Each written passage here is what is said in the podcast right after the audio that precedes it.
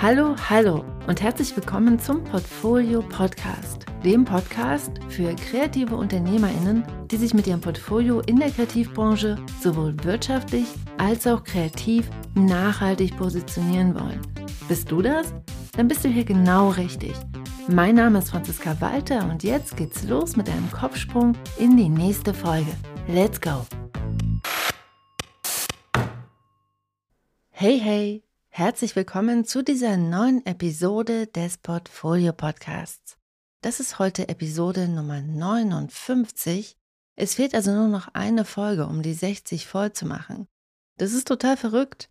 Als ich im Jahr 2022 mit dem Podcasten begonnen habe, habe ich mich damals gefragt, wie zur Hölle das gehen soll, Woche für Woche ein für Kreative relevantes und spannendes Thema aus dem Zylinder zu ziehen. Und ja, das ist gar nicht so einfach. Manchmal erreichen mich konkrete Fragen von zum Beispiel dir, also von den Hörerinnen. Und wenn es gerade passt, dann schreibe ich auch gern Folgen als Unterstützung für die Kreativen, die gerade durch den Prozess der Portfolio Akademie durchgehen. Und dann gibt es auch diese Wochen, in denen es um genau die Themen geht, die mich gerade selbst auf meinem Weg als Illustratorin, Autorin und Designerin beschäftigen. Und diese Woche ist das mal wieder der Fall.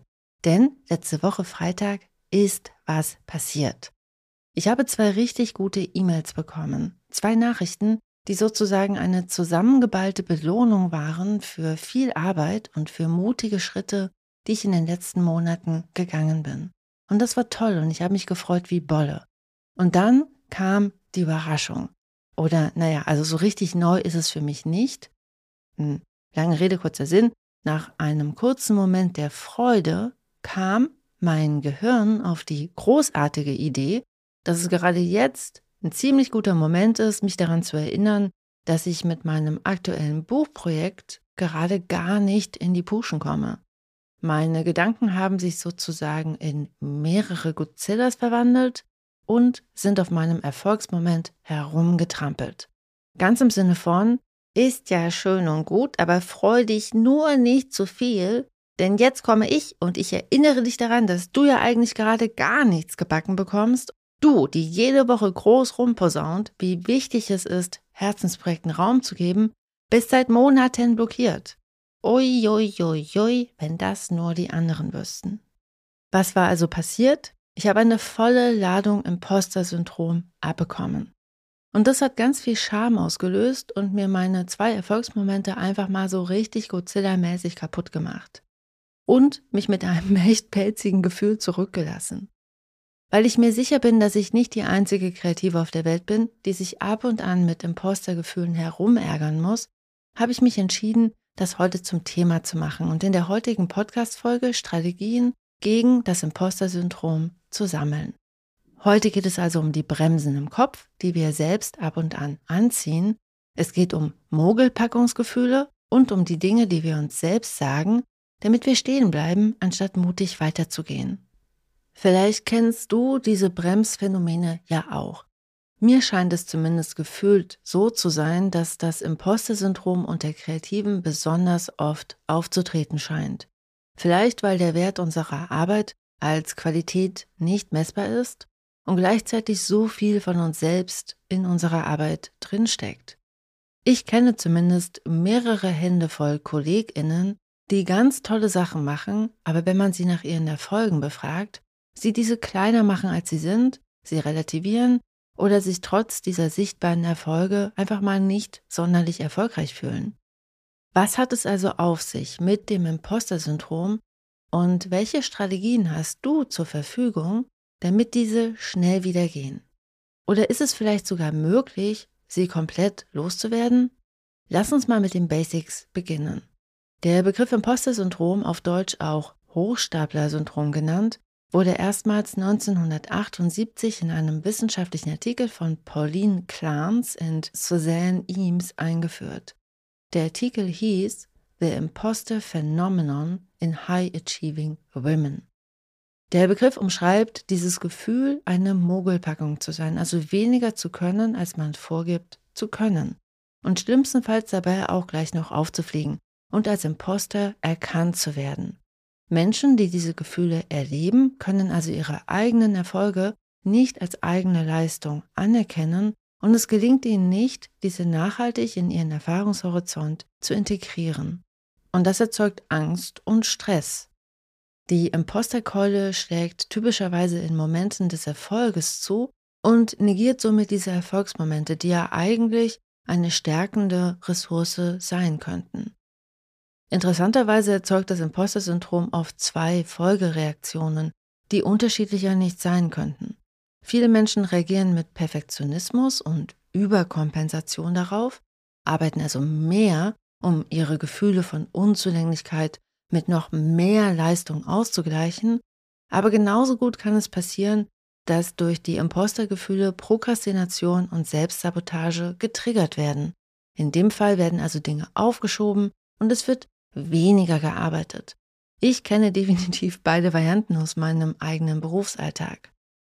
In den 80er und 90er Jahren nahm man an, dass sehr viel mehr Frauen vom Imposter-Syndrom betroffen sind als Männer.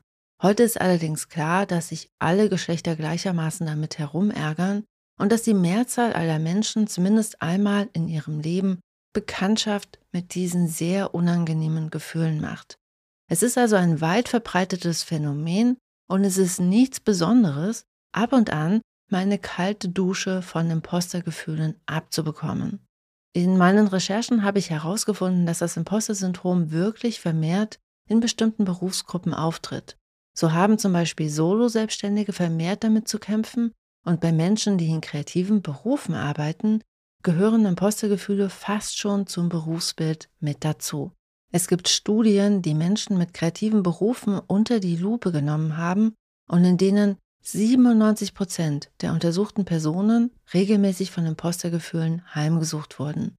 Das liegt vor allem daran, dass es ein normaler Teil der kreativen Tätigkeit ist, bewertet zu werden. Und zwar nach ausschließlich subjektiven Standards. Die Qualität der kreativen Arbeit ist nicht messbar und Kreative müssen sich konstant der subjektiven Bewertung durch ihre Kundinnen aussetzen. Und das schafft eine Situation, in der Impostergefühle leichter getriggert werden. Okay, es ist also total normal und wir alle haben sie. Das ist ja schon mal ganz beruhigend. Aber wie wird man sie denn wieder los?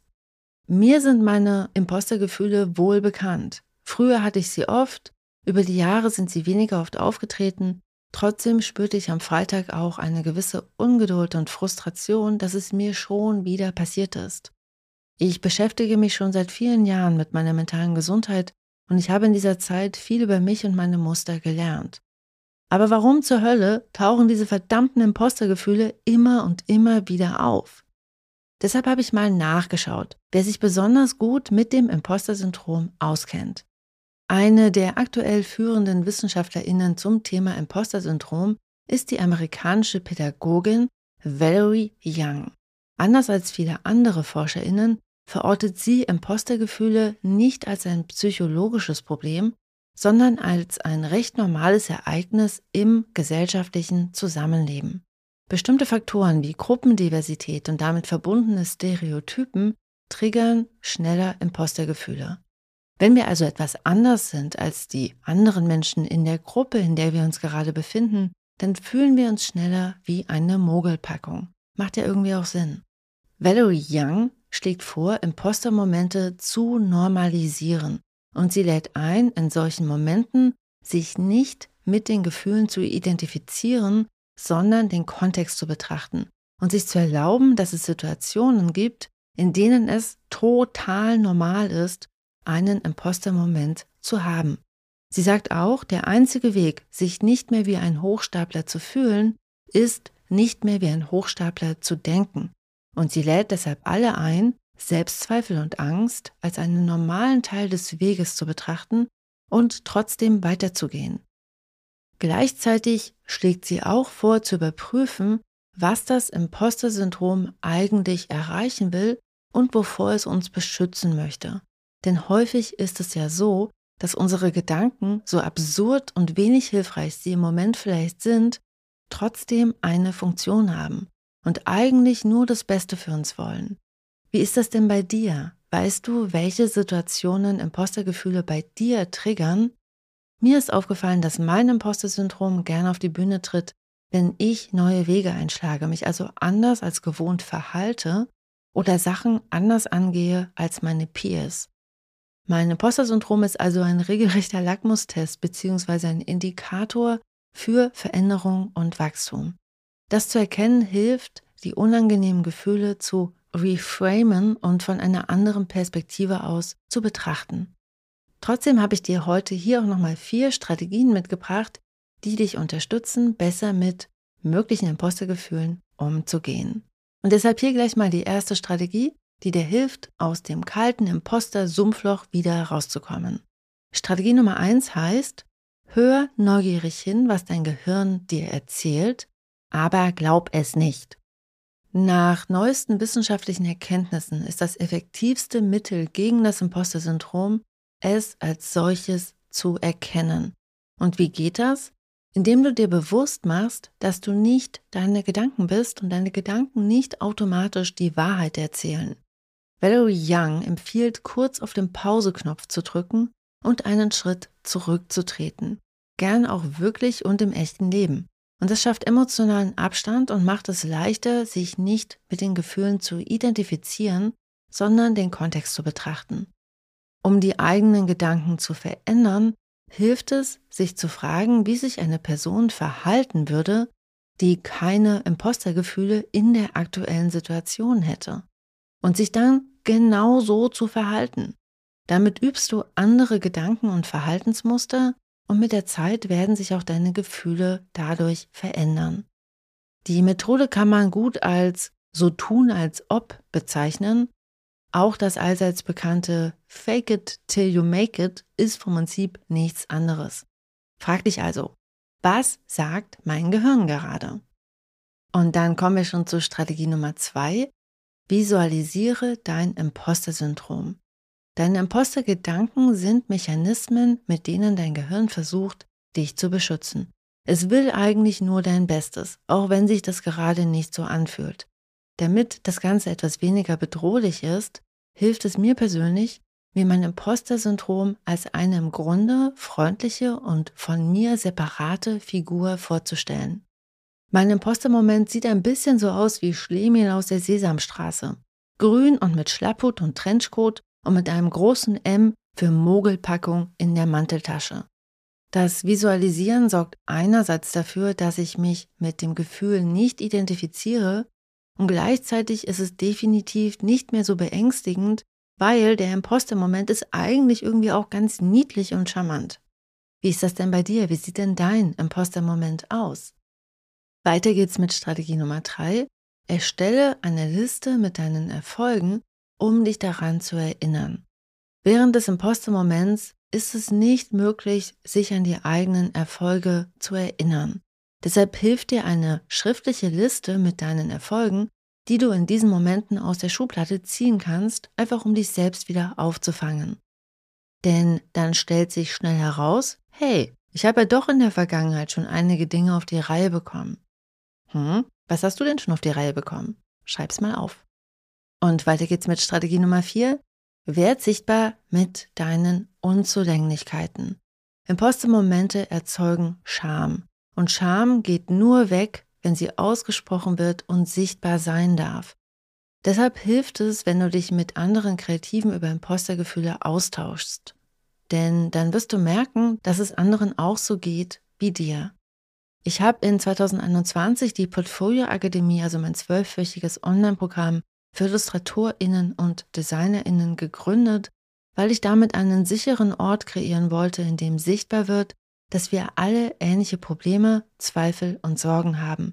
Egal, wie viel wir schon erreicht haben oder eben nicht. Wir sind am Ende alle Schneeflocken, alle einzigartig, aber dann doch eben auch sehr, sehr ähnlich. Und wenn wir aufhören, uns zu vergleichen und beginnen, uns gegenseitig zu unterstützen, dann können wir alle nur stärker, mutiger und zufriedener werden. Valerie Young sagt allerdings auch, dass das alleinige darüber reden nicht nachhaltig bei Impostergefühlen hilft. Denn beim darüber reden ist es leicht, in das wohlbekannte Hasenloch zu fallen und sich mit den Gefühlen zu identifizieren. Viel hilfreicher ist es, über die Dinge hinter dem Impostergefühl zu sprechen, über die immensen und unerreichbaren Ansprüche, die so viele von uns an sich selbst stellen und darüber, wie ungesund und gefährlich Perfektionismus ist. Wenn wir uns erlauben, nicht in allem gut zu sein und Fehler zu machen, dann haben Impostergefühle weniger Kraft. Allerdings werden sie nicht komplett weggehen, denn es gibt keine Imposterheilung. Wir werden nur mit der Zeit besser darin, schneller aus dem Hasenloch wieder herauszuklettern. Das heißt, die Lösung ist, zeig dich ehrlich und mit deinen Unzulänglichkeiten. Mir persönlich fällt es wirklich schwer, hier im Podcast öffentlich auszusprechen, dass ich gerade Probleme habe, mein eigenes Buchprojekt in die Welt zu bringen. Denn ich rede hier ja jede Woche darüber, wie wichtig es ist, Herzensprojekten Raum zu geben. Und die Tatsache, dass ich selbst auch daran immer mal wieder scheitere, ist einfach schwer auszuhalten. Aktuell ist es für mich wirklich schwer, mir die Zeit für mein Buchprojekt zu nehmen und ich habe Probleme, die Geschichte weiterzuentwickeln, weil ich noch nie so eine komplexe Geschichte erzählt habe. Das Büchermachen macht gerade keinen Spaß, ist ziemlich doof und anstrengend und all das nagt an mir. Aber ich laufe weiter, weil es mir wichtig ist und weil ich auch weiß, dass es zum Prozess irgendwie auch dazugehört. Es ist okay hinzufallen und es ist auch mal okay, kurz am Boden liegen zu bleiben und wütend mit den Armen und Beinen zu strampeln. All das ist okay, wenn ich danach auch wieder aufstehe und weitergehe, so lang, bis das Tal der Tränen irgendwann hoffentlich durchschritten ist. Und ich hoffe, dass du, solltest du dich auch gerade in einem Tal der Tränen befinden, dass du dich dadurch ein bisschen weniger alleine fühlst. Ich merke, dass es für mich schon jetzt sehr viel leichter ist, einfach nur, weil ich es hier mal laut aussprechen konnte. Die Blockade wird ja durch die Scham, die das Imposter-Syndrom auslöst, nur angefeuert. Darf die Unzulänglichkeit und das temporäre Scheitern sein, kommt alles wieder in Bewegung. Hoffentlich. Deshalb jetzt mal die Frage an dich. Kennst du dieses Mogelpackungsgefühl des Imposter-Syndroms? Und in welchen Momenten überfällt es dich? Und wie findest du deinen Weg raus aus diesem Gefühl? Teile deine Erkenntnisse und deine Erfahrungen zu Impostermomenten und Mogelpackungsangst gern unter dem Podcast oder direkt unter dem Blogartikel oder auf Instagram. Und damit wünsche ich dir alles Liebe wir hören uns wieder nächste Woche. Ich freue mich auf dich. Bis dahin. Tschüss.